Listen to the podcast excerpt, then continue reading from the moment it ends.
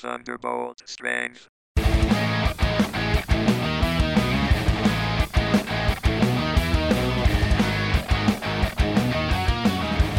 Welcome to the Thunderbolt Strength Podcast, where we hear about the lives of strong people.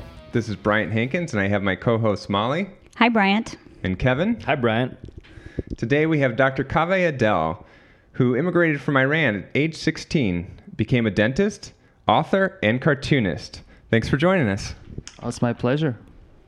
So, I thought we would start with hearing a little bit about your background and how you feel like it shaped you uh, growing up, your formative years in Iran, and then coming to the U.S. Like, how did that impact your life, and what was it like? Uh, well, I, I was in Iran uh, when I was born in Iran, of course, uh, in '73. That'll age me. Uh, um, and then um, I was there during the 1979 revolution, 78, 79 revolution. So I was, was a young kid. I was in, in there during the, uh, the demonstrations in the street and how. And can you give us just a little bit of background of what the Iranian Revolution was at that time? I know, like some of us probably as kids have images of the Ayatollah Khomeini and that stuff, and something with Reagan, but it's maybe a little fuzzy. So just to set the the political stage a little bit of the Sure. background. I'll take you back to 1953 in a very quick way, and then and then we'll Okay. come uh, full circle to 1979. 1953, there was a coup d'état against the uh, democratically elected Iranian prime minister named Mossadegh, uh, and that um, coup d'état was uh, paid for by CIA. Mm, so uh, it was called Oper- Operation Ajax. Okay. Um, which the documents have been released, and and uh, United States finally admitted that they that they actually paid people to, to, to cause that. So that created, uh, and so they brought uh, the the uh, the Shah, uh, which was the monarch, into power as a result of that. Uh, so people um, hold that sort of as in the background from a historical perspective in Iran. Over the years, the monarch didn't do very well. He did very well for the country for the for the time being that he was there, but it, during the bottom or the end end years of his uh, reign, there was a lot of corruption and people uh, were ha- were unhappy, very unhappy. So coming full circle in 1979, people were finally getting very angry about what was happening, uh, and uh, you know there was a uh, wage gap, and people uh, were just very unhappy with the economics uh, things that were going on and morality issues that were happening in there. So that's where Khomeini came in, and he started using morality as a as a pawn to uh, to really rile people up. So there was like this vacuum, and he was able to kind of come in on people were unhappy, and That's it. And he started to really go for the, the, the common denominator, which was Islamic, um, you know, faith and everything else, because Iran mostly is Shiite, uh, 98% Shiite Muslim. And so um, what happened was uh, uh, he capitalized on that, and people really got riled up, and um, they basically overthrew the Shah. And of course, he wasn't the only one who was trying to create change. There were a lot of people who wanted democratic change. They wanted to throw, overthrow the monarch, monarchy and just have a democratic elections. So there was a lot of different factions that were trying to work during that revolution. Uh, make a long story short, I was there. I was there, and my mom was involved in the uh, in, in demonstrations. She was more on the uh, um, socialist slash uh, um, groups uh, who wanted to bring uh, more social changes and, and, and income income uh, equality and, and social equality. Um, And and then- she worked on women's rights as well. Yeah. and then what? Did, how did that impact you as a kid? So what do you remember about it being there on the ground? It, it's you know it, it changes you because you see the violence um, and you really realize the uh, the rage that is in people um, and it, it makes you realize that you know you have to be genuine you have to really dig deep inside you and find the, the best thing that you can find because people can be riled up in a very quick way in the lowest common denominator which is anger and rage Sure. um, and and they can do some uh, unforgivable things to other people. And so it, it was really I was there in the streets and you could see what was happening to people in the streets. You know, people getting chopped down and you know killed, gunned down, all that stuff. Build buildings on fire, tires on fire, things that you see you know usually on the on, streets. on TV or Yeah. something that doesn't seem real, like Exactly. We, we, we can't connect to it in America because we're you know we're blessed for having the uh, uh, you know the life that is that we have here. Um, but it's it's really it, it, impacts you as a child. Um, it makes you So was it completely destabilized? Like, were you still going to school and trying to act like things were normal, or was it literally like Oh, school was- nothing was happening, sort of thing? It was mayhem. It was Yeah. mayhem. Uh, and during that time, my father said, you know, told my mom, said, you guys need to get out of the country. So we left the country for about three months. So I had a hi- kind of a hiatus. Um, right around before my birthday, we left Iran. We went to Italy, and uh, my mom said, okay, I'm going to start a new life here. And uh, her revolutionary things kicked in. She said, "No way, I'm going back." so we went there for three months, and then we came back right on the night when martial law was was installed. Oh, so Oh, we wow. land, we were flying over Tehran from. We were flying. We went to Paris, and then we flew back to Tehran. When I was flying, you could see fire. And we land, and then we take a taxi, and a taxi is driving past the the main university in Tehran called Tehran University. And the image that really kind of you know burns in my eyes is, or burned my retina, if you will, and it's etched into my mind is the. Uh, um, image of a, of a soldier holding with a gas mask. Oh, wow. And behind him, this university is on fire. So that I, How how old were you then? uh, about five and a half, six. Okay. So it, it impacts you. And I'm, I'm a visual person, so it really stuck in my mind when, when that happened. So, um, so anyway, we went, came back in, and that, that's when sort of everything started. And I started first grade as the first generation under the Islamic Revolution. Wow. So schools were segregated. Boys were in a different school than the girls, whereas before the revolution, everything was mixed. Um, and it was pretty strict Oh, so it was like the world kind of changed. completely. Yeah. It started kind of feel like you know, and I just reread 1984 by George Orwell, Mm-hmm. and uh, it it reminded me of of that. Um, you know, now that I look back on it, I'm like, wow, this is exactly how it was. We were in uniforms, our hairs were, you know, shaved, and and everybody was the same. You know, and Wow. sameness was was the key, and you know, corporal punishment was installed. I mean, you you defrayed a little bit from what you were supposed to do in school, you were punished. So. I guess the one dot that's not connected for me is you guys felt your your parents felt like you had to leave. Yeah. So you left for a bit, and then you, what was it that brought brought you back? She, you said your mom felt like mom. she wanted to be plugged into what was going on there. Yeah, or? yeah, because it was still a little unstable when Khomeini came back. I mean, Shah left uh, right right around the first beginning of uh, 1979, and Khomeini, came back Uh-huh. like a couple days or a couple weeks after him.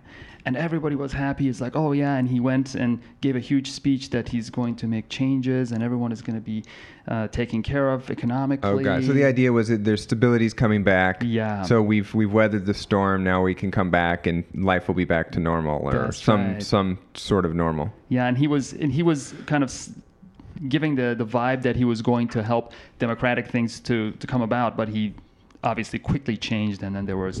Uh, a lot of issues with them just gunning down people who were democratic, uh, wanted to cre- bring democratic changes. There were assassinations and things like that happening. And my mom came back with the hope that she would, her group would be sort of would have a voice in the parliament and be able to do all those kinds of things. And Yeah. all those dreams were completely squashed. Did Uh, they have to stay undercover, or were they? yeah, yeah, And in fact, for for a very long time, uh, that was right around the time when my mom- my mom and dad were divorced, um, and uh, amicably, which is very hard to see in a in an Islamic you know uh, uh, country. Um, they were both fairly intellectual, so they made the decision to to be very civil about it to this day, which is awesome. Um, but yeah, they were divorced, and so I in first grade, when first grade started, I started to go and uh, live part time with my mom. My mom was living in a quote unquote hideout house where there were a lot of members of different groups living in that house. Um, so it was a it was a vibrant time because you were dealing with these wonderful brilliant minds from different factions that are sitting there. Very much like what we're sitting around this uh, this table with the light hanging down. And I was under that table listening to them discussing these great things that are going to happen and uh, and but you know they were in hiding in, in essence. I mean they were working um, they were not working in the professions that they were trained to to work in. Just just to kind of give the vibe that they were common people and they were not you know uh, involved in politics. So it was a really interesting time for me And then how long were you back there before it was like clear that things weren't working out again, or? While I was there. I, I went to school. We were stuck. We couldn't leave at that Okay. point. So, l- less than a year after that, the war started with Iraq. Okay. And so Saddam Hussein decided, oh yeah, we're gonna come attack you guys. So, uh, and so borders were shut down. Uh, people couldn't leave anymore. Um, they were mobilizing people to go to war. Um, so I was continuing through school, and after the divorce and all that happening, my mom had to move frequently. So I went to seven different schools. Yeah, seven total different schools. Um, counting the one in the United States. So first grade in different school, second grade different school, Wow. third grade in different school, fourth and fifth in a different school. So I learned to become friends with people very quickly. You know, Yeah. you, just, you just have to kind of do that. Um, but yeah, um, so I was there until I was 13, and then the war was getting extremely violent. You know, we had Scud missiles coming down. Um, air raids almost every night. Um, I would set my alarm for two o'clock in the morning because we know they were coming. the Iraqi jet, jets would come would be coming, and our house was very close to a um, you know a, uh military base, um, so you could hear the anti-air uh, guns going and. You know the glass which you know rattle, and you know today we, we associate with you know the fireworks and Fourth of July, totally different meaning for me. So I, I relate very well with the veterans, uh, bless them, who who go through much more ex- severe experiences that I went through. But you know, Are there still things today that you hear and it kind of takes you back? Absolutely. I, I don't I don't go to uh, fireworks. If Oh, there's wow. fireworks going on, I have my earbuds in and I'm cranking music to the loudest noise because Wow. it, it does affect you. Call it PTSD, call, call it whatever. But, Yeah. Um, it does it does you know affect you in a in a in a very profound way. Um, so yeah, that was that's when it was it was the last straw, and uh, at that point, my mom was also still active politically underground with a um, an under assumed name. She's a playwright, by the way. So she Okay. she wrote plays, poems, and everything else, and so everything she was writing about was anti sort of establishment. Yeah. And someone kind of decided that they were going to tell the morality police who she was.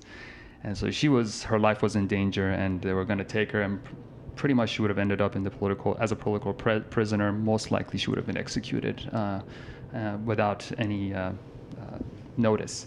And so she decided that, you know, I want to leave. And, um, and so with the blessing and of course with the permission of my dad, because he had custody in Iran, usually the fathers have custody.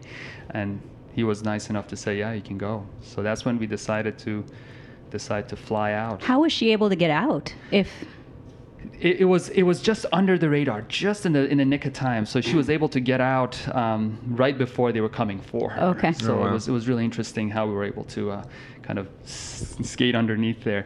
And I was just going to turn 14. Uh, the you know, a few months later, so it was really I was we were lucky because at age 14 they would not allow any boys to leave. We were running out of people to send to war.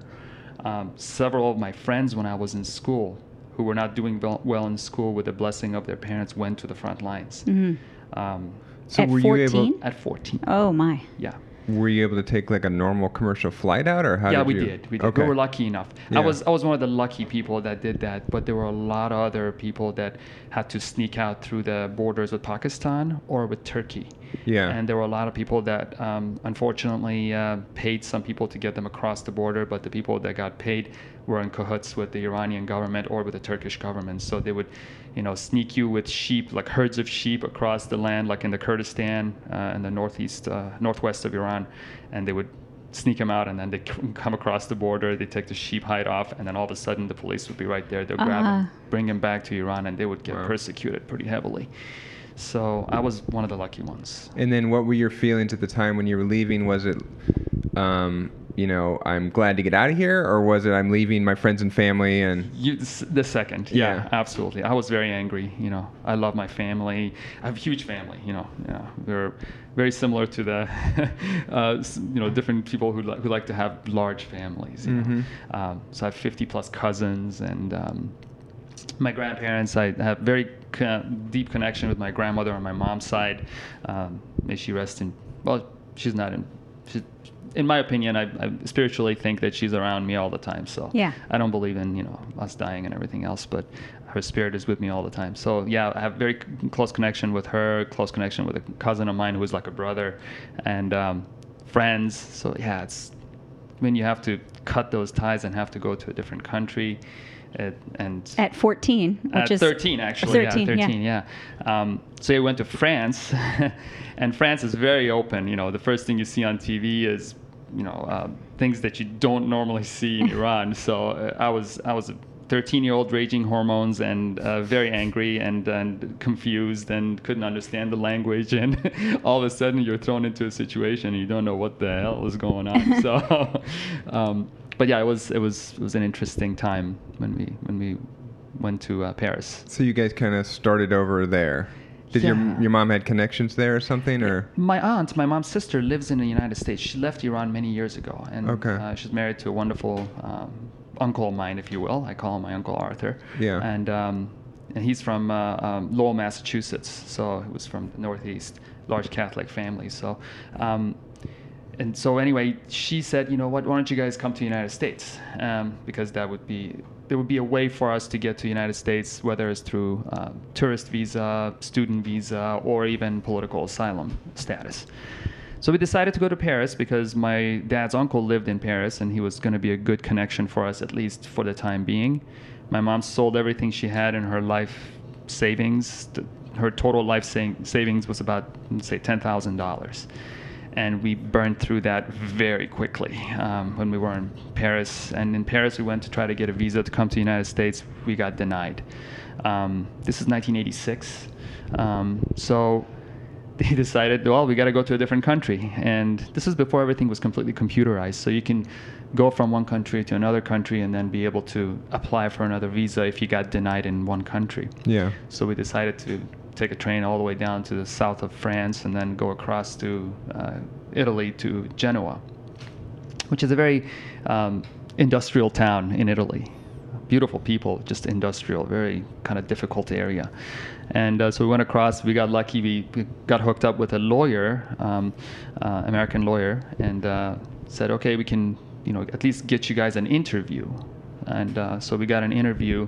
We burned through uh, half of my mom's savings just getting hiring that lawyer to, to get us to, into that interview. And we got into that interview, and I remember uh, the lawyer coaching me and say, you know what, make sure you don't say this, say that, um, so then you know you're at least you're what you're describing is genuine. Um, I said, sure, you know, I just want to go get an education in the United States and I'm trying to flee war and persecution. And so that's what, uh, in my broken English at the time. And uh, I got a student visa to come to the United States. And my mom got a tourist visa because my she was my uh, mom. So with those two things in hand, we went back to Paris and basically with the rest of the money bought a ticket. We arrived in the united states. Actually we had to borrow a couple thousand dollars from my dad's uncle and my, my uh, aunt here in the us so we actually came to the united states with several thousand dollars in the negative.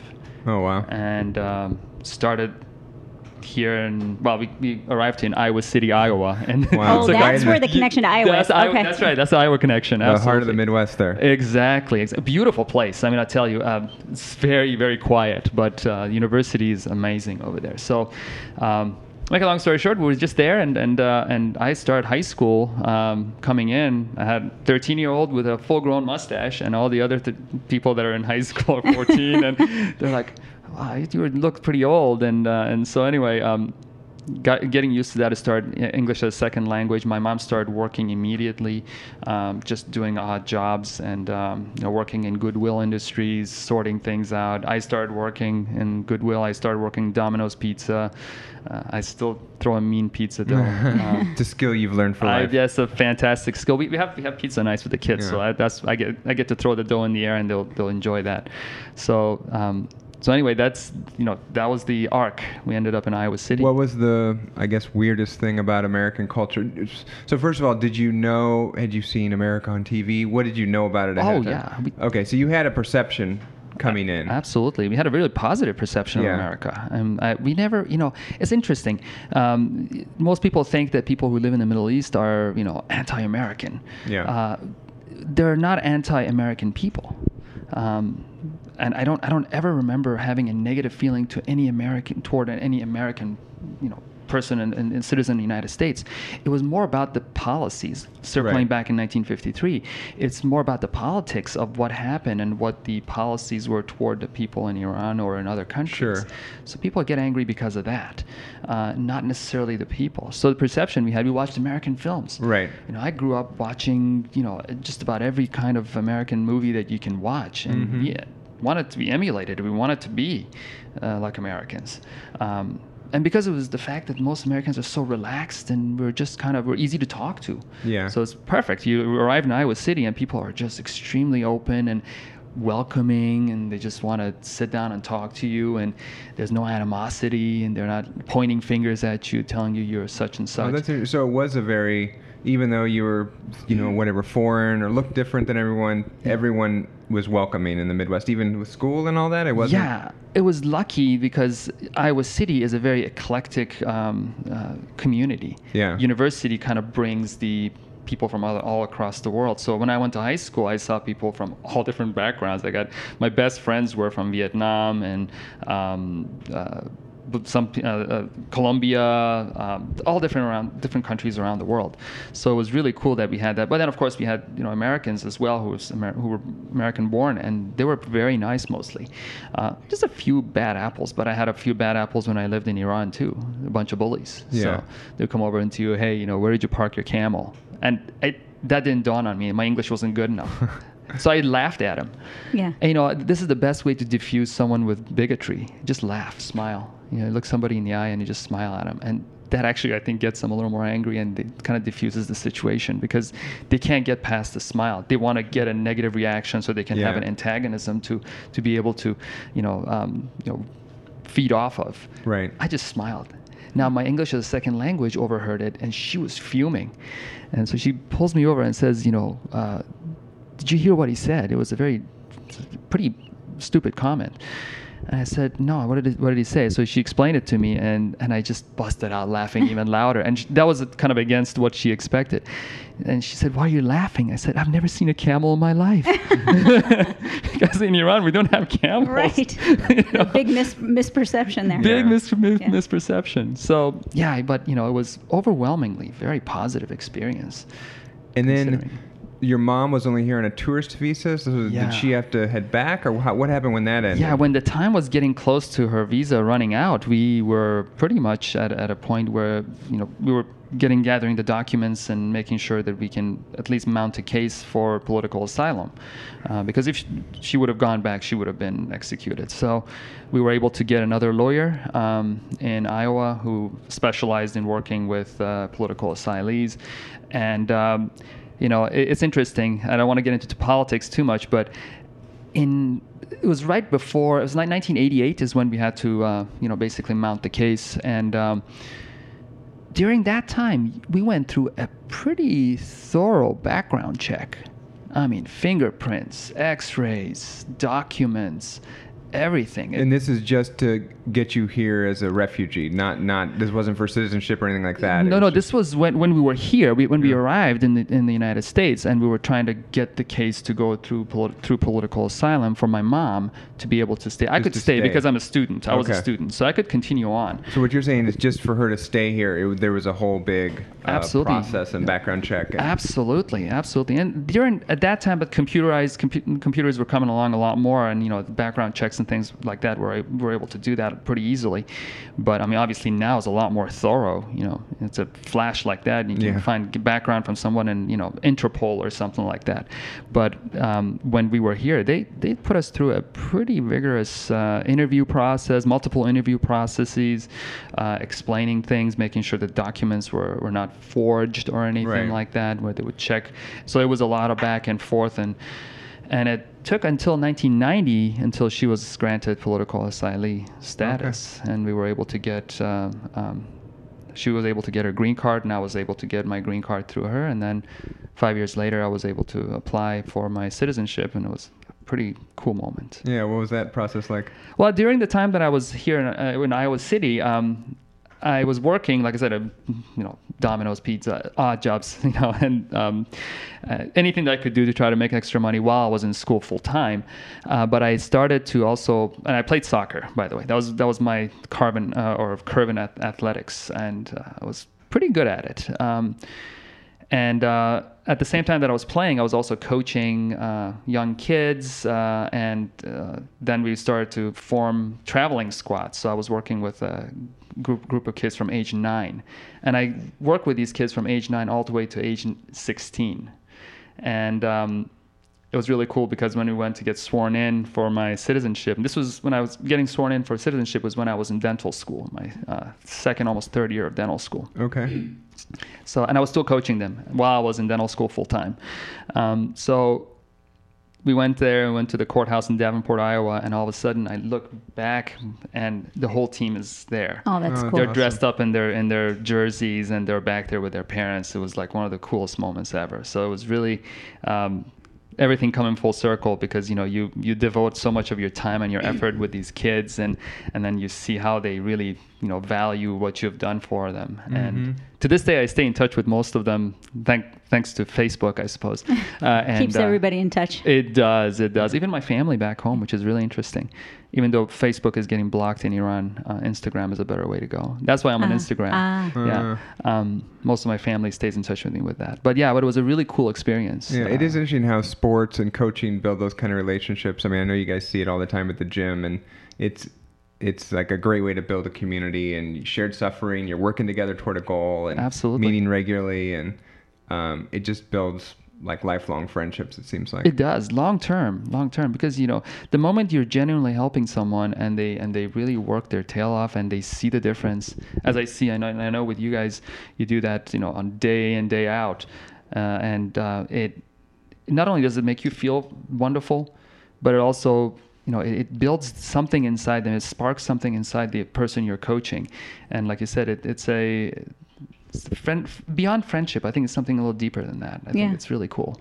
So that actually, you mentioned dentistry. You went to dental school. Yeah. But that reminded me of a story I heard at some point that part of what has inspired you with the way you do dentistry Yeah. was your experience when you first came over. Yeah. With you had some cavities, and tell us about that. um, well, in Iran during the war, you know, it, I, I was a little segue there. My uncle, my mom's uh, brother, and he's passed on. Um, he was a dentist in Iran, and so he he was the one who was taking care of us. But back then, materials were hard to come by. And people didn't go to dentists for regular checkups. We only went in when our face was swollen, and we had an abscess, and it was usually involved extracting a tooth, which was not a fun thing to go through.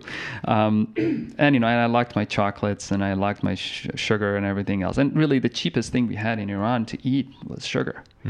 So you know, the, the dairy was on um, uh, rations. We had ration coupons, by the way. You know, something that you probably remember, we remember from American history during the Second World War, where people had ration coupons and they couldn't get any food.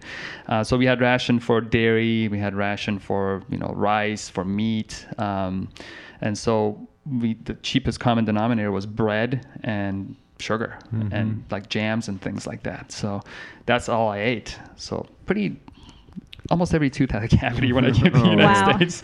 So uh, we went in and and um, went to dental school actually, and um, uh, and really got the whole full workup, uh, and. Um, Pretty much every single tooth has a filling in my mouth or has had some kind of extensive amount of treatment, and that was one of the things that really I found really interesting because it was um, back home treatment was pretty painful. And uh, here they were so cool they were so nice and uh, they numbed you up. And and if you had any, felt anything they would stop and uh, you know they would give you some more. And back then it was like you know the doctor knows best. You know if you feel pain you dare not say anything. You just grin and bear and hold on to the Oh, wow. handles so yeah so that was a that was a good motivating factor for me. I always wanted to be in a um, health profession because I wanted to help people. Because my grandfather was a doctor, my mom's dad, my uncles were doctors, uh, cardiologists, and all that. So, and the other uncle was a was a um, dentist. So, uh, I always felt that there, it was my calling to help people.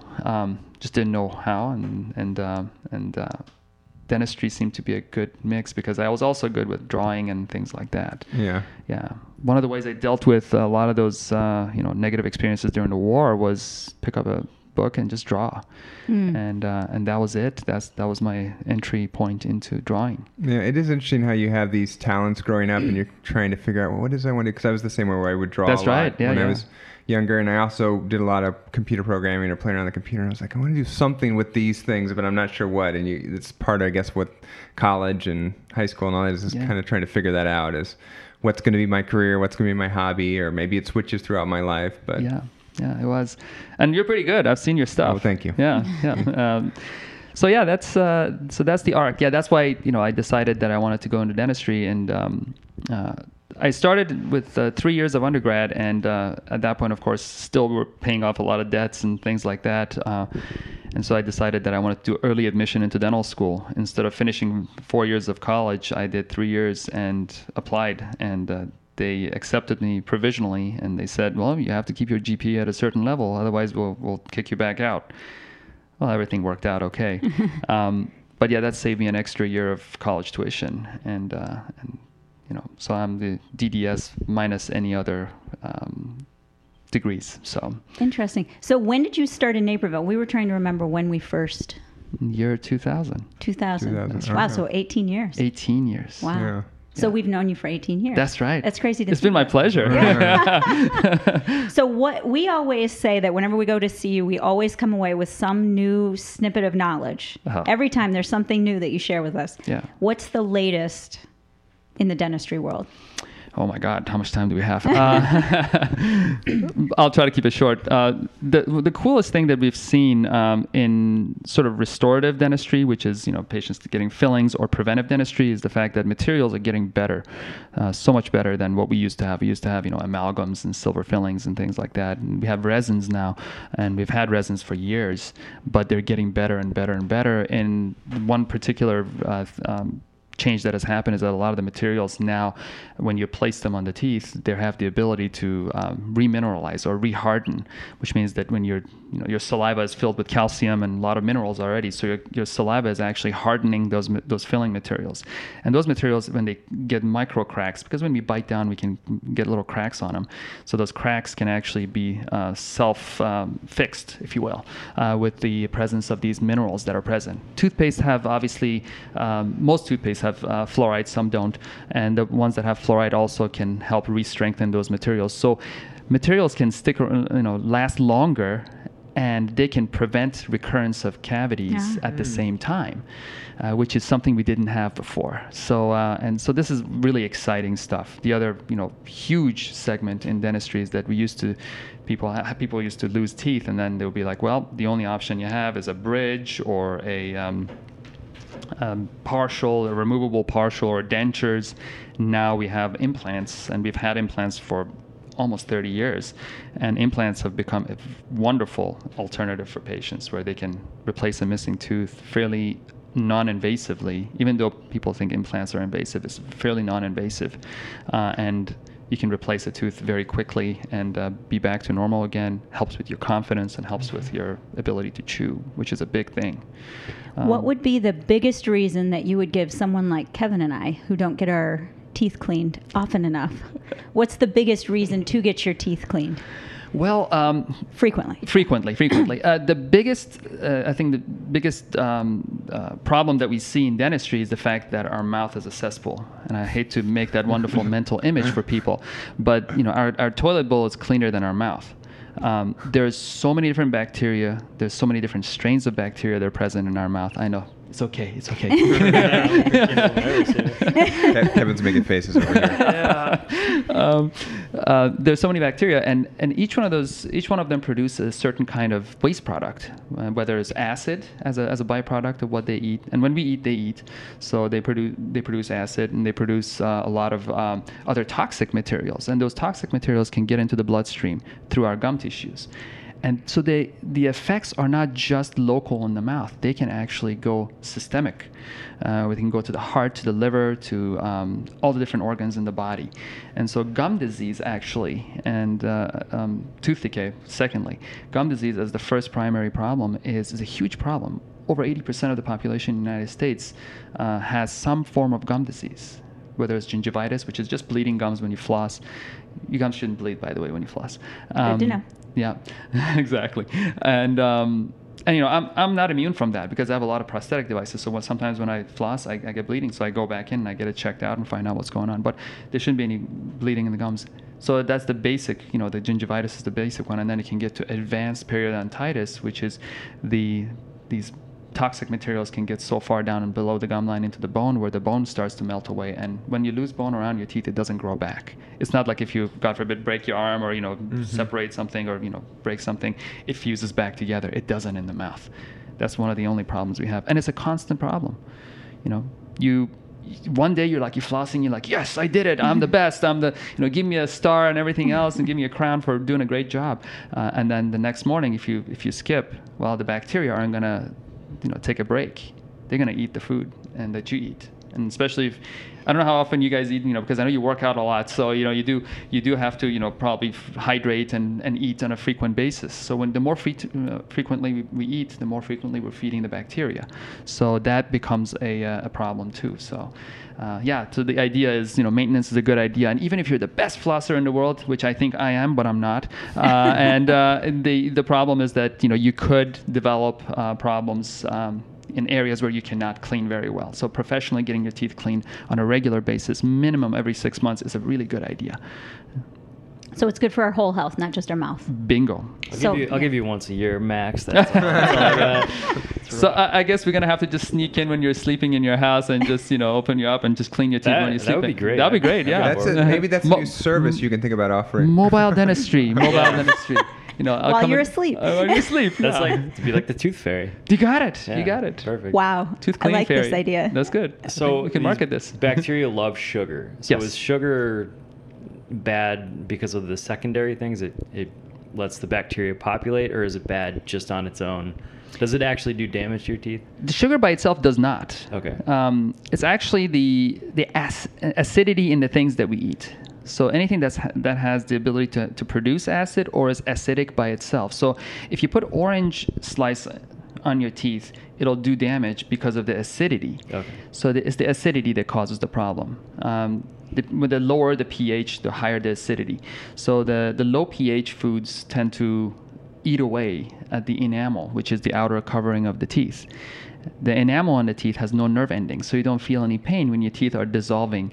So the best mental image I could create for you is that imagine your teeth are a little Alka-Seltzer uh, tablet, and you drop them in a in water, and you start seeing the Alka-Seltzer tablet starting to dissolve away. Mhm. Well, the liquid is acid that's sitting on your teeth and then your the enamel starts to dissolve away as a result of that. So sugar by itself is not a problem.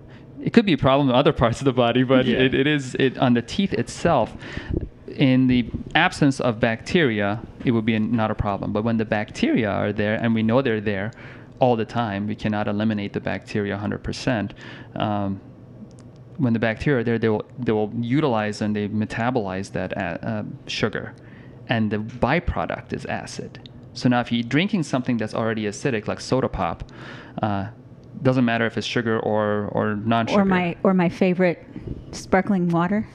your is sparkling water right does it have does it have any? There's n- there's no sugar. You're good. Oh, okay, good. Yeah, Whew. I mean the carbonation has creates a little bit of acidity. Okay. But it's in comparison to so that that's what I drink. I Okay. drink I drink carbonated water if I want to really splurge. yeah, so you're okay. fine. You're what fine. foods do you not eat for dental reasons? for dental reasons. Yes. Well, anything that is got gobs and gobs of sugar on it. Right. Um, so refined sugars. Let, let's let's define that. Refined sugars. So uh, high fructose corn, corn syrup. Mm. Completely stay away from that.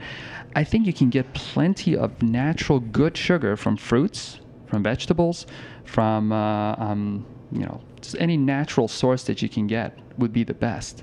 And the best best thing with having a natural sugar through a fruit and vegetable is that you also have the fiber present, which really helps with digestion. But also the fiber helps clean off some of the plaque, some of the bacterial buildup on the teeth. Like apple, when you have an apple with the with the uh, skin on it, the skin actually skin on the apple helps clean off some of the bacteria that are on your teeth.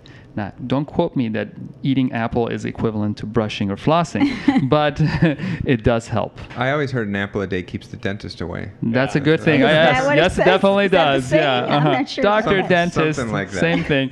Gets fuzzy after a while.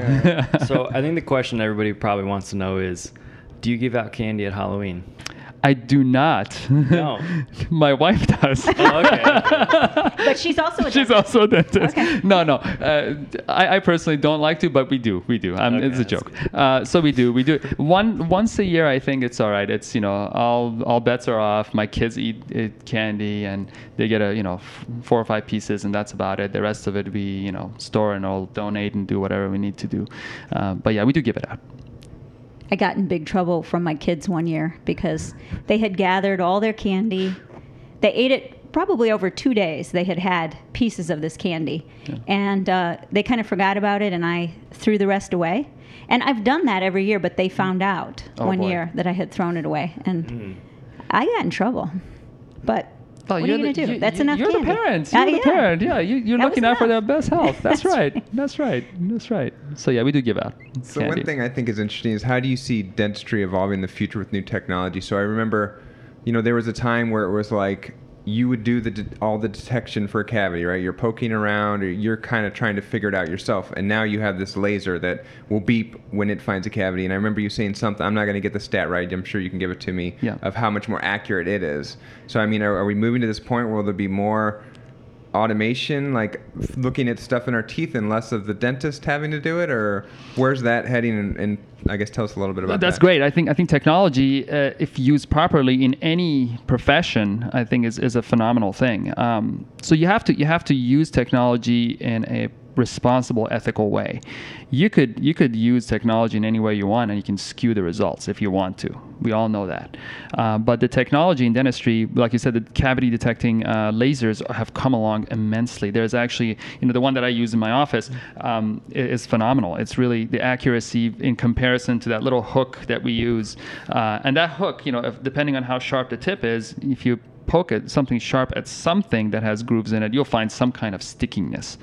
So you have to use, you know, tech, uh, the human factor, the doctor factor is important because you know you can have a machine doing poking and the machine feels the poke or you know but detects the poke and says, oh, there is a cavity. No, it's uh, not necessarily true. You have to look at the radiographs or X-rays, look at the patient's history. That's a big one because a lot of patients come in first time seeing a dentist and I see them and, I'm, and I feel a little poke there. I say, you know last time you were there, Dennis, was there a problem or not? Or, you know, was there any issues? Look at the x-rays and kind of de- make a decision based on all the data that are present. So then you add in the lasers, and then there's actually and next generations that are coming in detection as well, where there is a uh, uh, the infrared light, and you can actually see um, you know a grayscale image where it actually transilluminates the Wow. tooth. So you're going beyond just detecting. So anyway, the poking one is only about 65% effective in detecting cavities with a trained dentist with a trained Yeah. dentist. And it's only you're only usually able to detect those types of cavities on the chewing surface of the teeth, or if there's a cavity that's large enough in between the teeth. yeah The rest of it relies on X-rays. So a lot of people come into to the dentist and they say, "Well, I don't want any X-rays. You know, I, I don't want the radiation. The amount of radiation you get is pretty minimal in comparison to background radiation of standing in the sun for five to ten minutes. Believe me, I know. I know the I know the rads, and so if you don't have that X-ray in between the teeth on an annual basis, and some patients are have some severe issues where you usually want to see them and every six months or every four months, and you get X-rays every six months because you can see that cavity can progress very quickly. yeah Um, but 65% effectiveness with the pokiness. when you use the laser, you're up to 90s, 90 to 95% accuracy rate because it, it relies on shining the light and it's measuring the softness internally because you can trans transilluminate the teeth yeah which is really cool. Now the next generation is even getting it higher because not only are you using the lasers, but you're also shining a light in multiple directions, not just straight down. You're going from the side and you're getting to see the full picture. So it's getting better and better every day. That's awesome progress Pretty, cool. Now- Pretty cool. I, I have a question. This this comes from there's a guy. You know, everyone has that guy at your office that's into the conspiracy theories. this guy That's with- Kevin at the gym, by the way, in Right, case, right, in case you pretty wondered. and he's sitting close to me. Oh boy.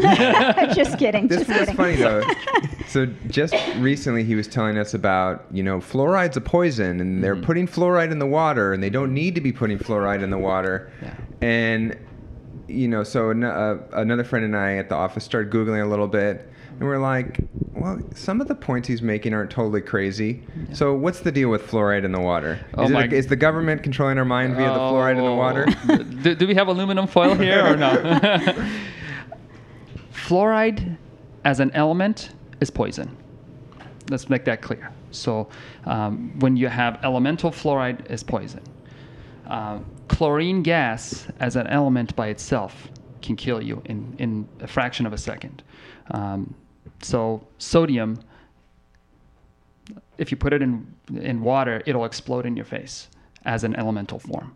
So anything in an elemental form has its negatives and positives. Now, the fluoride that is placed in water, and they've done a lot of titrating, by the way. It used to be a lot more because what, what initially they thought if you put the fluoride, and it's a fluoride salt that we're putting in there.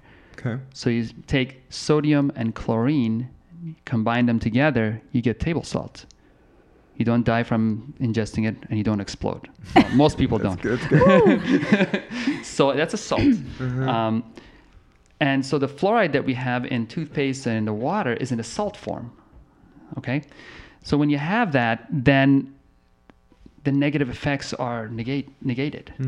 Um, yes, anytime you eat salt in any, any type of form, you can, you can disengage the elements and then you can you could get elemental form if you want but in the biological form the amount that you get is pretty minimal.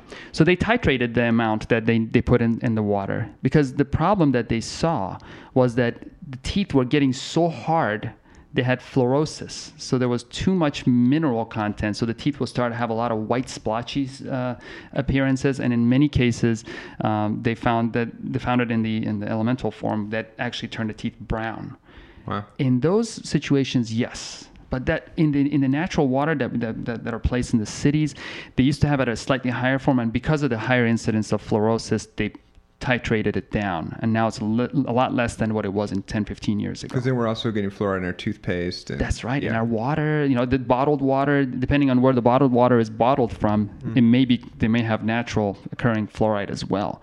Um, so no, government is not trying to control our minds. Uh, if that was the case, then you know we're in big trouble. You Do know? you think it should be in there though? Think it should be in the water? in certain areas, yes, I think it's uh, you know in in um, areas where there's there's lack of access to dentistry, I think it's really helpful. So not in America then. Well, certain areas in America are very much still under underserved. Um, certain areas in Tennessee, Kentucky, um, Flint, Michigan. Um, you you look you look at the way things are going, and many differences in America. I think we're still very much underserved, and partly because a lot of the dentists don't want to go and work in those areas because there's not enough compensation for it to happen.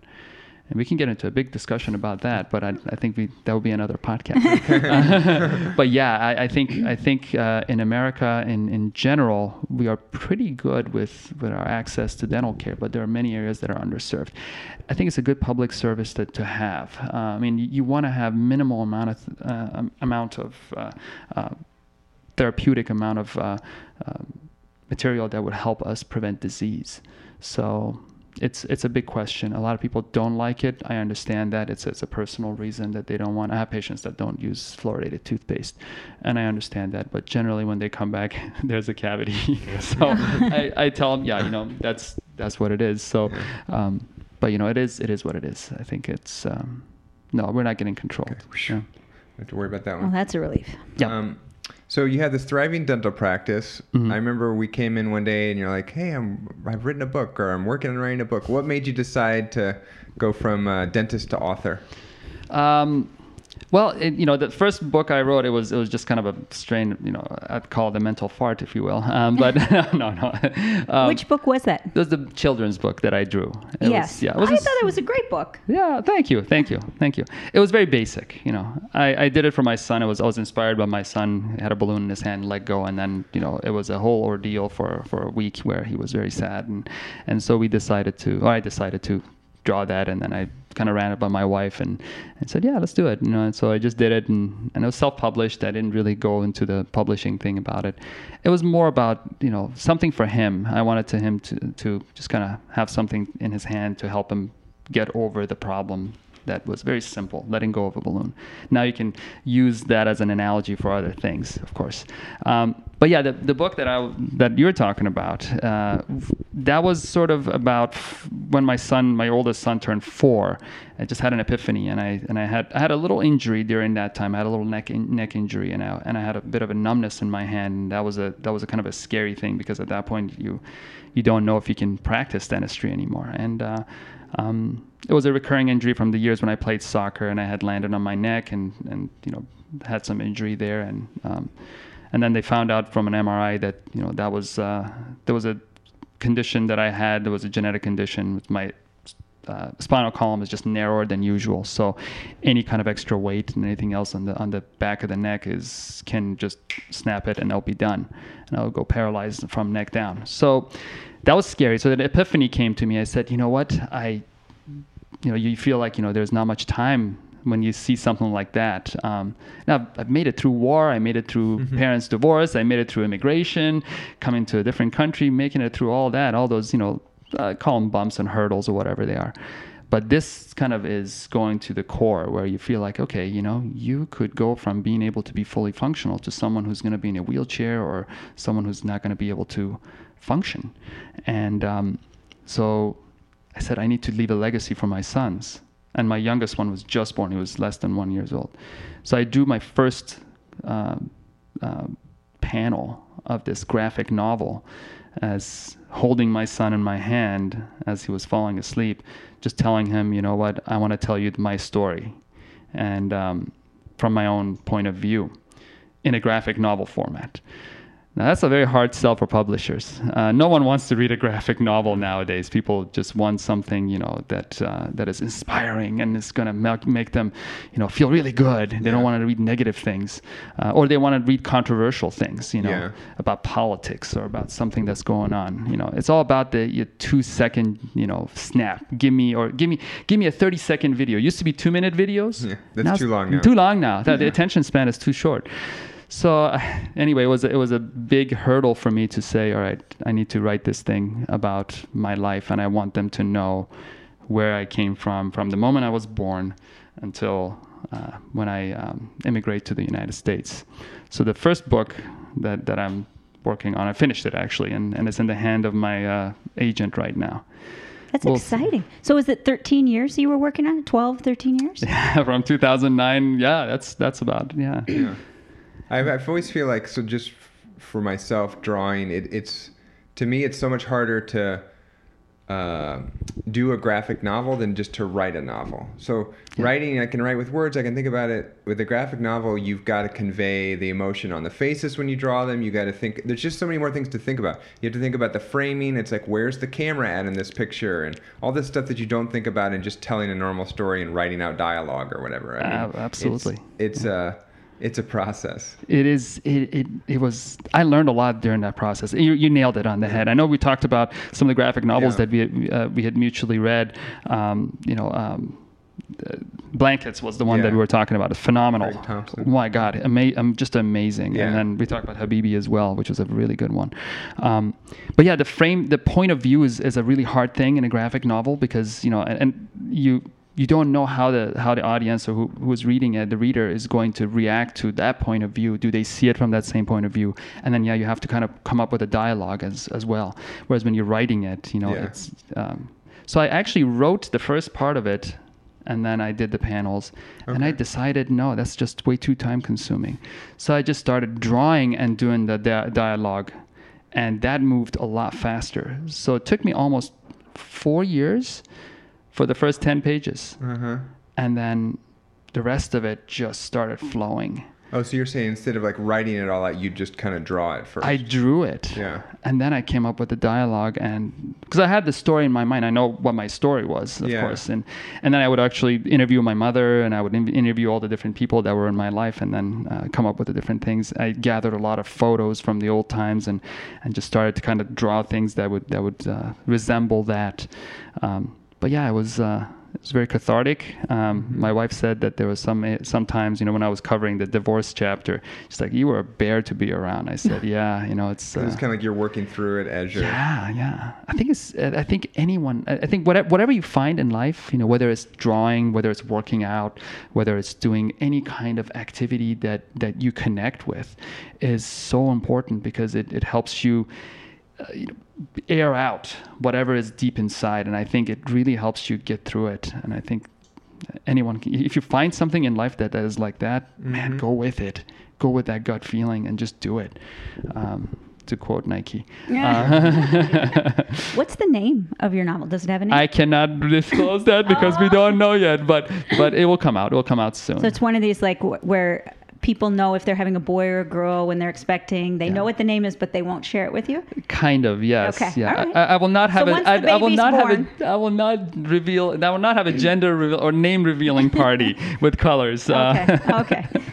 but no, it's uh, it, the the problem is that when you when you submit it, um, sometimes they will completely scrap the, Okay. the title that you have. I have a, I have a working title and I have even a cover for it, um, but I just can't say it because if I do, then it'll just be kind of a I gotcha. problem. Yeah. Yeah. But I will soon. I hope. We Let's- just we we just went to a book release party for um, a friend of ours who wrote a book, and um, she was likening it to. Um, the people that helped her with it were like midwives who helped this project be oh yeah, that's a very yeah, birth birth project. Yeah, yeah, yeah. So she had her husband helped her with editing, and all these people gave feedback, and it was interesting. That's exactly what I went through. My uh, my uh, brother-in-law is a uh, is from journalism school in University of Iowa and film, and he he's an awesome writer, and he works at uh, in uh, Columbia University in, in New York. So he's actually my editor.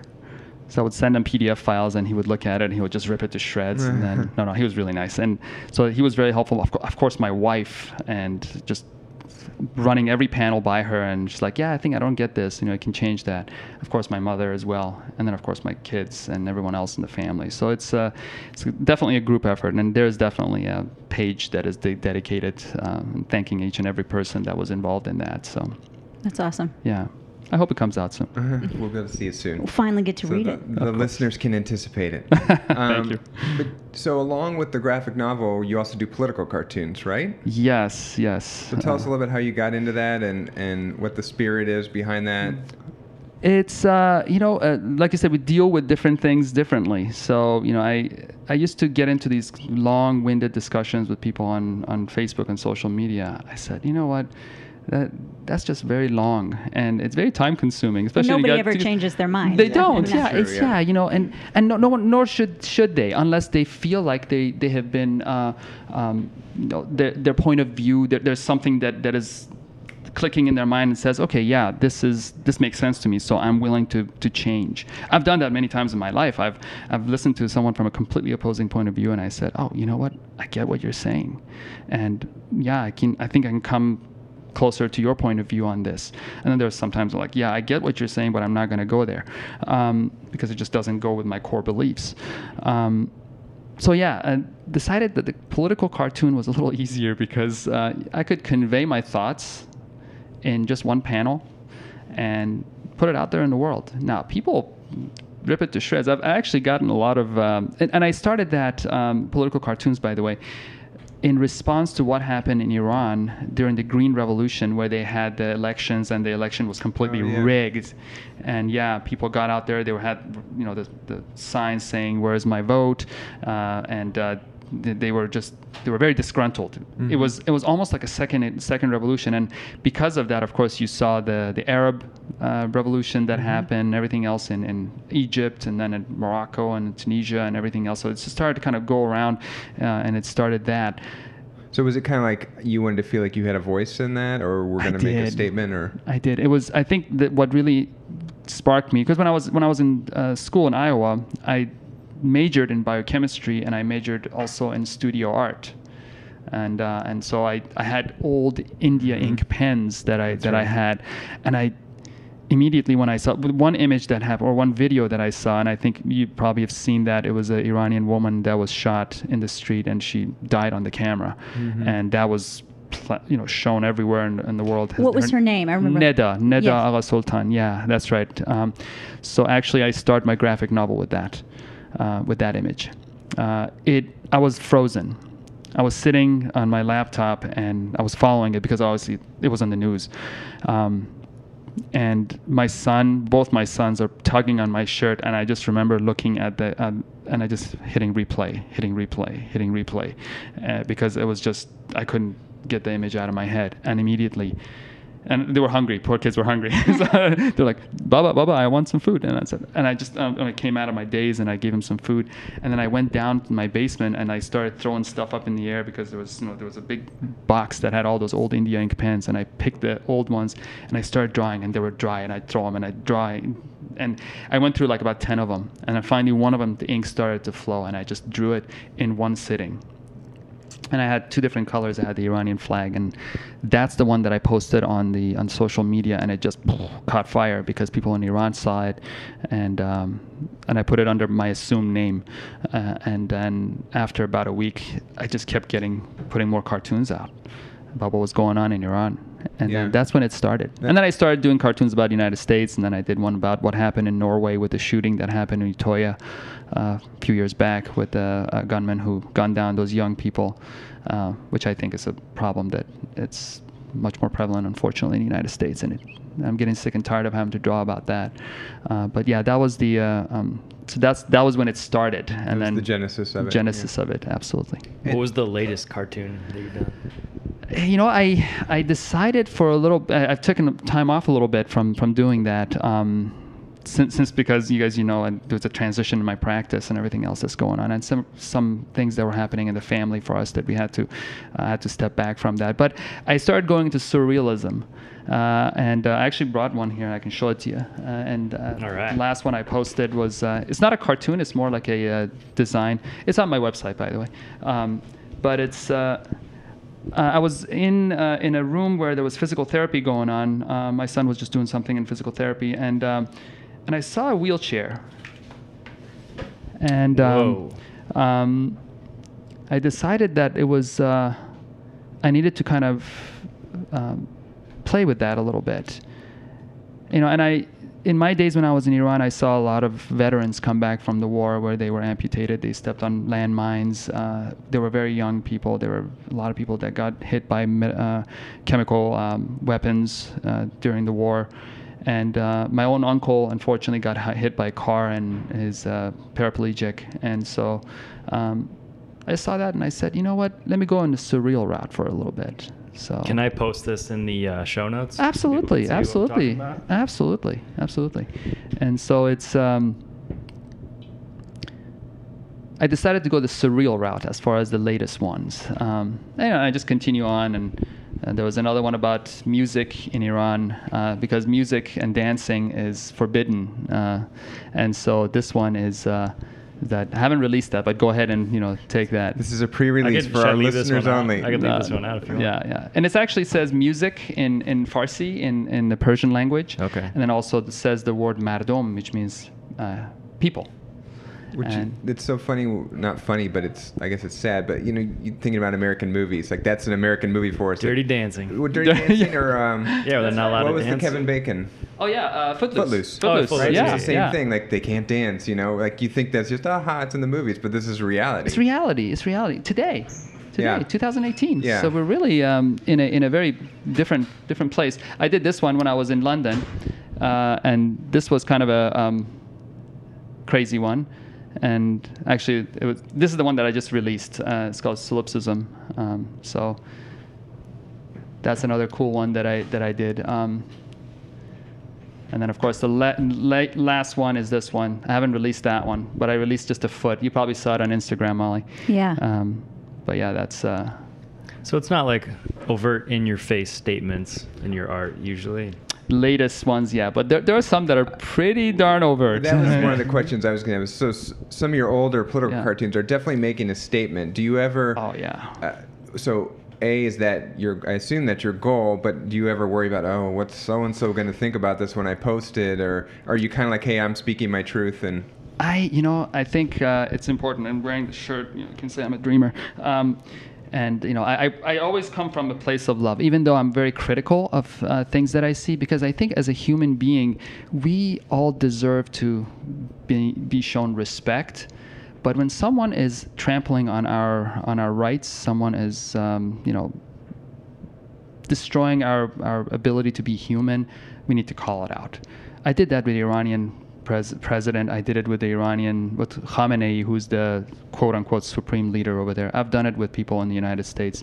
I think it's important that we tell our truth. So yeah, I, I tell my truth and I don't give a damn. Pardon my French. Um, I've gotten a lot was of gonna say, did you deal with a lot of hate online? or- Oh yeah, but you, you gotta you gotta see my inbox from uh, from my. Uh, oh yeah, there, there was one. This is a really interesting one. Um, it came from Iran, uh, and the um, whatever the person that was that was doing it, it was probably one of the trolls from the uh, um, their you know morality police because they have a lot of trolls there that, that attack people um, online and, and offline. Um, he said that you must have been abused by both your parents to draw something like that about our great supreme leader. Okay. And then there was a couple of death threats right after that. Um, Wow. So, you know, after a while, you grow a thick skin and Yeah. uh, and you just plow through. And I've gotten a lot of hate mail about the stuff I've drawn about what's going on in America, and uh, and that was also. But you know, I think it's important that we learn to agree to disagree, and. Uh, um, that, that's the beauty, beauty of America. That's one of the things that I love about this country. Yeah, I know we're not perfect, you know, but man, we're better than a lot of other countries in the world. Yeah. I guess you've seen both sides of that coin, huh? I Yeah. have. I have.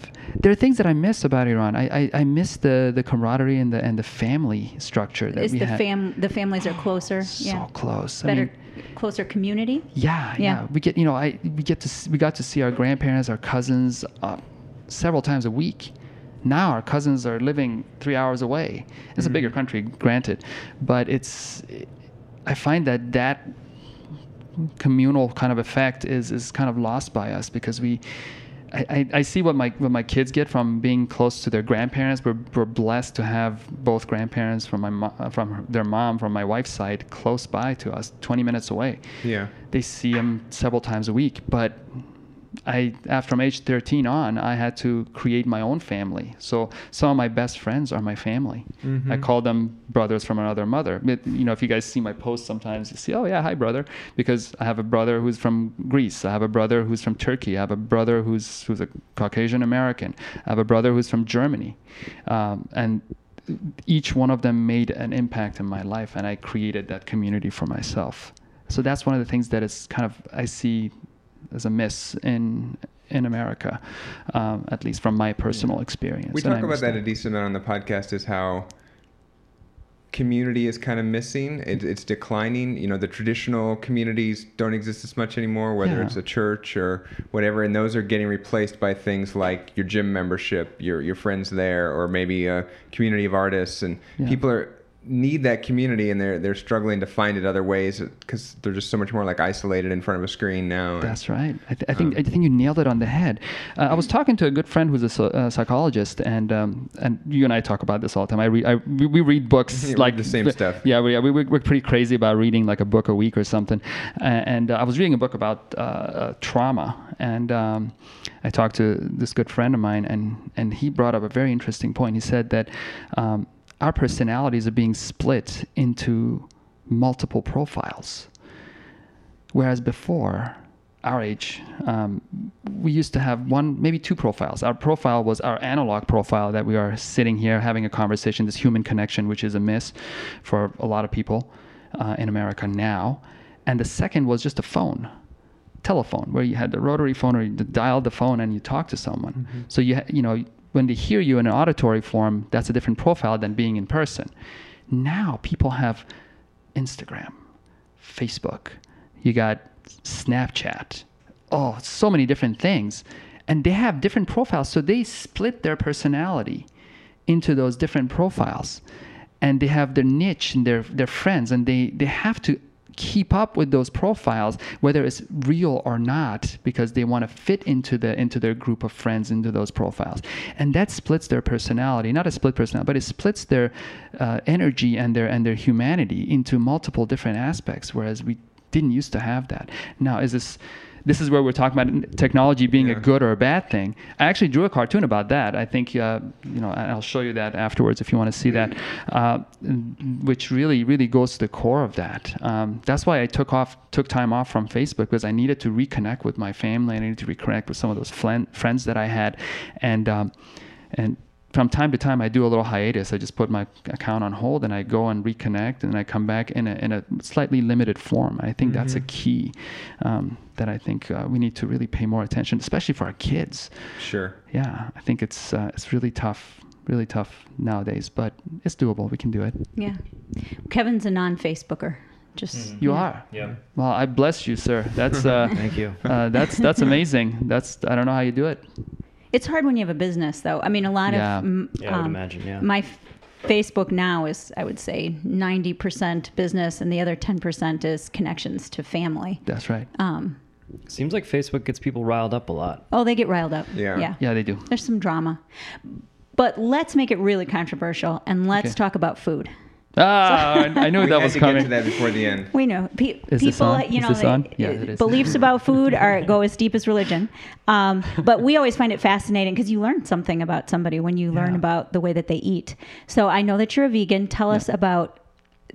I'm, I'm assuming you weren't before and you became a vegan. Oh, I was I was a full carnivore. You- you Full put it- carnivore, yeah, I okay. mean, I would uh, I would go to a, a very well known Iranian uh, um, restaurant in downtown Chicago. I highly recommend it because I know you're a meat eater. Um, and I would uh, order a sultani. The word sultan means king, so it's a king's feast. There's two skewers of meat. One of them is a filet mignon, and I, and I kid you not, it's about this long from here to here. Whoa. Kevin's mouth is starting to water. He- he's, over he's here. already. I can see him. His, his, eye, his, his eyes just glazed over. He's done. He's done with the comment. And then there was another skewer of of uh, ground beef with a lot of spices and onions. So there's two skewers, and then a mountain of rice, half white rice, half with dill, and then grilled, uh, you know, vegetables and everything else. I would eat that whole thing, and my wife is like. I cannot believe it. You eat it and you don't gain any weight. and I would go there and I would eat that. I would just polish that sucker off. And I would, you know, and the restaurant, they would always look at me like, this guy's crazy. So I grew up eating meat. I grew up eating a lot of dairy. And it was because I had, the, we, we had this idea that, you know, you have to have dairy because the calcium, if you don't do it, you know, your bones are going to break, you know. Because all of the other mammals on this earth Yeah. have to drink the milk of another mammal in order to keep their bones strong. right? Absolutely, yeah, I of course, yeah. It makes perfect sense. Yeah, I mean, chimpanzees should drink, you know, human milk. It's, Or- it's, or it's a zebra given. milk or yeah, zebra something, yeah. milk, of course. anyway, um, so yeah, I you know, but the reason where I things started to kind of click for me is that when I was having milk as a child, I remember we had feta um, when we could get the ration during the war. you got a cube about this big, and you would you you have it for a week for a whole family, uh, a family of four. So I would take a little bit and I would put it on there, and I would have it on, on you know pita bread, uh, Persian pita bread, and then I would go to school and I would walk to school and I would feel this grumble in my stomach. It was like, and all day through class I had a fog. You know, I was I was a I was a good student in school. I was always you know on top whatever top one or two three people in in school, but I had a fog. I just couldn't concentrate. And I thought, yeah, you know, it's just the war, it's the stress and whatever it is. Never thought anything about it. Came to America, same thing. Oh, Philadelphia cream cheese, slap it on and eat it, and then it was yeah, yummy, yummy, and then brrr, that you know sound would go on. And it wasn't until about seven, eight years ago where, um, and I lived through it, and I would, I knew, then I realized it was, you know, lactose intolerance. So guess what? I would go to Costco or you know Walmart or whatever and buy the, the uh, huge box of um, Lactaid. And I would pop it in one or two at a time, and I would have it. I'm like, yes, it's calcium. It's good for me, and uh, and I would bear through it and it was uh, about seven, almost eight, eight years ago that uh, we had a really bad piece of chicken, and um, both my wife and I got salmonellosis. We were done. I mean, it was like in front of the TV, close to the bathroom. It was that bad, and uh, all of a sudden, I started thinking about, okay, what am I eating? I started thinking really. I'm a, you know, I've had training in nutrition, I've had training in, in medicine, uh, and dentistry, and uh, physiology and all that. I'm like, why didn't I think about this before? And started watching a lot of documentaries, read a lot of books, um, and um, all of a sudden it clicked. Like, wait a minute, it's the dairy, it's the meat that I was eating. Um, sometimes with meat, I would get the same same thing happen. Um, chicken, beef, whatever it was. I ate my bacon. I love bacon. I know you love bacon. Sure. I've, lis- I've listened to that. Yeah, exactly. Uh, my wife does too. My kids do too. Yeah. Um, They sound great. that's, that's, uh, of course, they're, they're, they're great. They're much better than I am. Much nicer people. um, so anyway, um, and then all of a sudden I decided to cut things out. Cut out the dairy first. It was almost like seeing the world through a through a different eye. It was um, it's like the fog was gone, and I was not irritable anymore. My wife used to say, you know, you come home sometimes and you're just, you know, you're a bear to deal with. Said, well, it's a long day. I've had a long day, you know, and I would Those just darn patients. Brian and Molly were There Oh yeah, yeah. They were cleaned. just, you know, yeah. It was just, you know, my my hand is falling off. They're just so difficult in the chair. Uh, he was fantastic, by the way. Um, so yeah, it was the fog was gone, and my irritability was was gone. It was reduced quite a bit, and then So I that was when you were no dairy but still meat. st- I would I would do still a little bit of meat. Okay. I didn't do chicken. chicken You were was out. done with chicken. Done. It was gone. I was like, no way. If I see a chicken, I'm gonna go pet it. I'm not gonna, you know, uh, I'm not going to. I'm not going to eat it. Um, the other thing about the chicken is that when I was a child in Iran, we used to get those little chicks and we would grow them and you know and just have fun with them and everything else. And then of course we realized that later on they were gone for some reason. Obviously, you know, grandma would take him and snap his neck and give us some uh, some meat. um, and you know, so th- that that kind of played a role to it. So the humanitarian thing that we are talking about before um, kicked in because of that, um, or the you know animal rights things, I should Yeah. say. Um, but then I started to notice that I was still having some issues, and uh, it was the whether there was a fat in the meat or was the protein, excess protein that was in there, something was just not agreeing with me. So I cut out red meat, and all of a sudden, another fog was lifted. I was like, you know, I, I feel much better, and uh, and I was having a lot of issues with my neck. What I was saying with the with the injury that I had, I had a lot of muscle stiffness. I had joint pains. You know, you come in dentistry, you're always hunched over, so you're like this mm-hmm. all the time. Like, yeah, I would just pawn it off as you know, it was a long day. Is that stenosis that you were talking about? Stenosis, yeah, Okay. yeah, yeah, spinal. any inflammation is going to make that worse. Right? Much worse, much worse, and especially in the right side, and that's my working hand. And so, you know, I, I can do only two things. I can do dentistry and draw. So, guess what? if you have both of those gone, then what are you going to do? I guess you're going to have to use your brain. Um, so anyway, that was it. That and I noticed that the inflammation was gone, and that was it. That was like, okay, I'm. I don't think I'm going to go back. And um, seven years, I've cheated once, and that was my wife's birthday when we decided. I decided to take her to Europe, and uh, the place that we recommend to go and they only serve meat in Paris. Said, all right, I'm just gonna grin and bear and do it, and I did it, and then and nothing bad major happened. A little grumble, but then after that it was fine. It was gone. So yeah, I, I did cheat, but you know, special person, special time. uh, but ever since then, it's been inflammation has been gone. I haven't gone back to any sort of heavy weightlifting. I was never able to kind of be the person that would put on a ton of weight because I used to work out with my classmates and, and my team. And I'd see those guys like, you know, and I would go in and I'd do the same workout as they did. And all of a sudden, like the summer goes by, I'm like, wait a minute, man, you just put on like another 10 pounds of, you know, m- muscle and I'm still the same lanky little guy. I'm faster, I'm, I'm more agile, but you know, that's it. And so um, I, I went back and I started doing a lot of body weight exercises, pull-ups, push-ups, uh, squats, um, and Is that kind of your routine now? that's my routine now, yeah, yeah. And because the doctor, my, my neurologist and neurosurgeon said, absolutely no bar on your neck. Yeah. I said, yep, I can't do that. Uh, so I do, if I do free weights, it will be below the neck. I won't be not, will not be lifting. more. kettlebell, dumbbell, that Dumb, yeah, thing. just basically dumbbells. Yeah, pretty much that's it, and uh, and a lot of body weight exercises and yoga, yoga for for uh, uh, agility and for core and everything else. You guys noticed that when you come to my office, I was sitting on that, on that Yes. medicine ball. So, you know, I noticed that getting like muscles back in the in the core, which was great. So, but yeah, that was that was my journey, and uh, haven't looked back, um, thankfully. So, and my skin feels better too. You know, It's amazing that there I really do think it's an individual thing about uh, diet, and that's one of the things I've loved having such a wide range of guests come on with a lot of different ways of eating. Um, you know, different things really do work for different people for different reasons. Some of it maybe, you know, for me, there's an ethical standpoint to it, um, but there it may be ethical or it may be just the way they feel Yeah. eating that way. Um, but everybody's different, so It is, and I, and I, and I respect that. I'm not I'm not one of those militant vegans. Uh, that's an oxymoron. we do we do have a somewhat militant vegan in our gym, wouldn't you say? Would Would you Uh, say Kim is?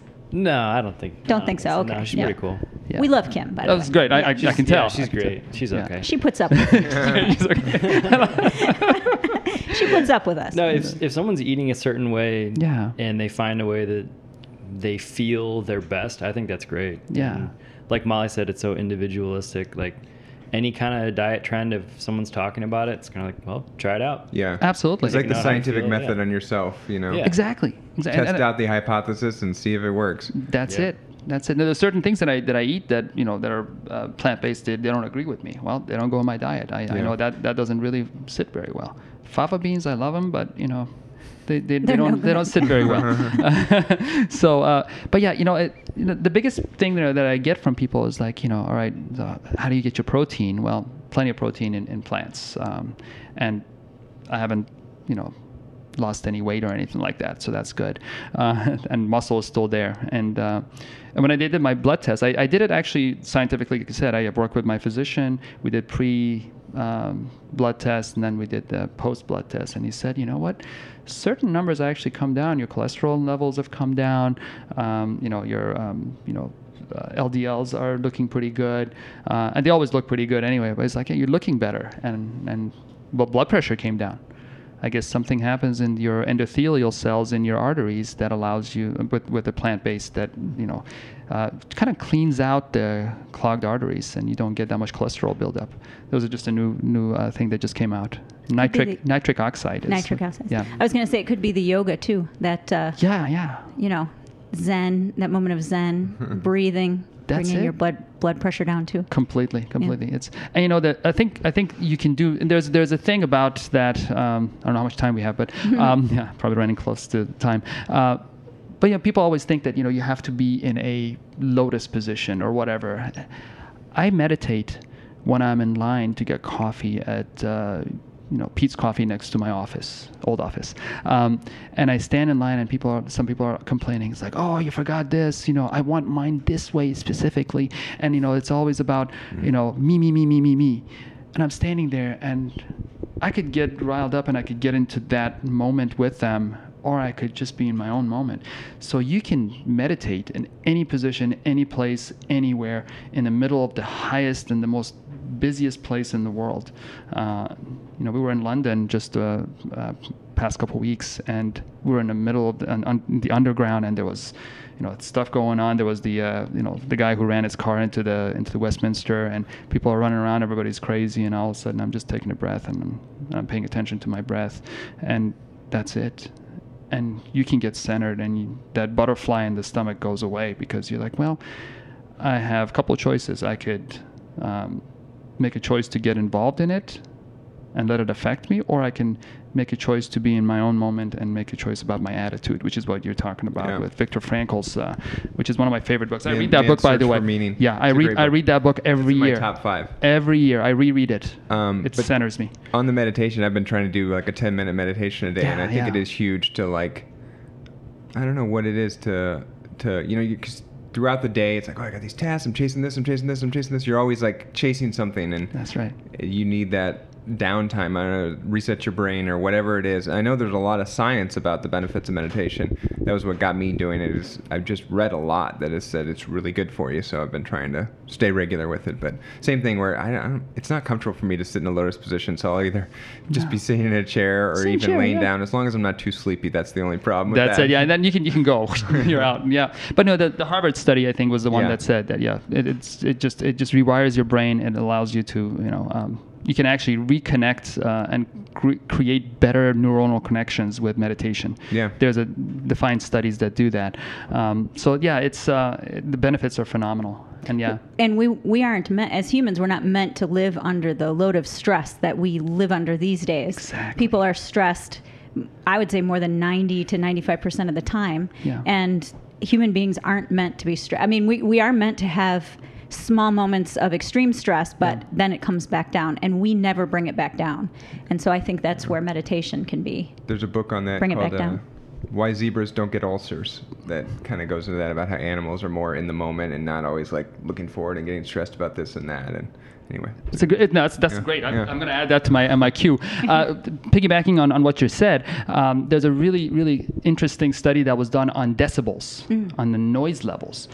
Um, we are we are designed to to live in a certain decibel level, and once we go above that decibel level, whether it's by choice or by environment, people that live in New York City are generally a little more stressed. Why? Because what it does, it physiologically kicks you in a fight or flight response. Mm-hmm.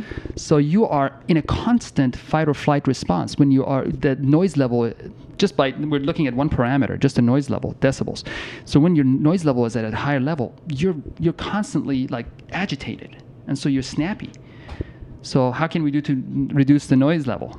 Very hard to do yeah people in you know uh, that are in war situations or in, in a hustle, hustle and bustle in bigger cities, they they definitely deal with that on a daily basis. So you can never go back to a baseline. That's why meditation comes in quite handy because you try to bring that blood uh, blood pressure down or your heart rate down to try to improve that. So really interesting stuff on that. They talk about that in Birth Fit a lot. There's fight, flight, shut, shutting Mm-hmm. Shut down, down, and it. then connection, connection or growth. Yeah. And um, we need to be spending more time in connection, Connection and and growth, growth, which yeah. requires going back to breath and There's a great book on that, Peter Levine, Taming the Tiger. He talks about that. He works with PTSD and also with, uh, with definitely that's that's that's, that's the exact. Uh, this actually goes in a cycle. Um, that's what he's talking about. Phenomenal book. yeah. well, as we start to wind down, we always like to ask five to ten year goals. What are you looking forward to in the future, kind of, or what are you working toward now? I know some things are changing about your practice, and what's Uh, next for you? What's next for me? Well, next for me is in immediate future and starting Tuesday is uh, working two days a week at um, the new practice that I that I uh, uh, merged with where my wife works. So that's uh, that's going to be kind of cool. Uh, I get to only work with her one day, so we try to keep the sanity going. Uh, they've been extremely welcoming, which is great, and uh, and hopefully we'll continue growing in, in that in that sense over there. And then of course we are almost done with getting the contracts and everything done with the Midwestern University in dental school uh, in Downers Grove. So I'll be in academia. I've always wanted to teach, and uh, I used to teach at the University of Iowa for three years after I graduated. Uh, I had I had the privilege of doing that, and so uh, hopefully I'll get back and be able to do two days a week there. And then um, on the five-year goals, hopefully that this would be the model for the next five years or longer, where I would be doing private practice and also uh, spending a lot of time teaching and getting getting some of those. 20 plus years of experience that I've had in dentistry and teaching the young minds how to do things ethically and doing them well and, and technically well. Um, on the author section, hopefully I'll be able to get the book published, and um, and I know I will. Whether it will be self-published or they'll they'll publish it would be great, and going on on a speaking tour hopefully with that book because I there are some things in that book that I that I think would really benefit a certain segment of the population, if not most segments of the population in the United States, especially with the youth, and I'll be able to hopefully make a difference there.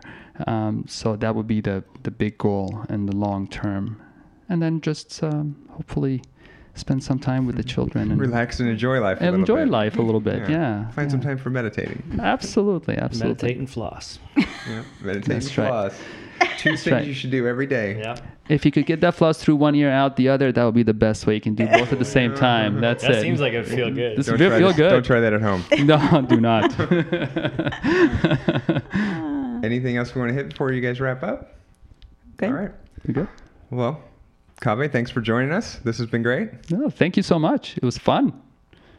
I appreciate it. All right. This has been another episode of the Thunderbolt Strength Podcast. Until next time, stay strong.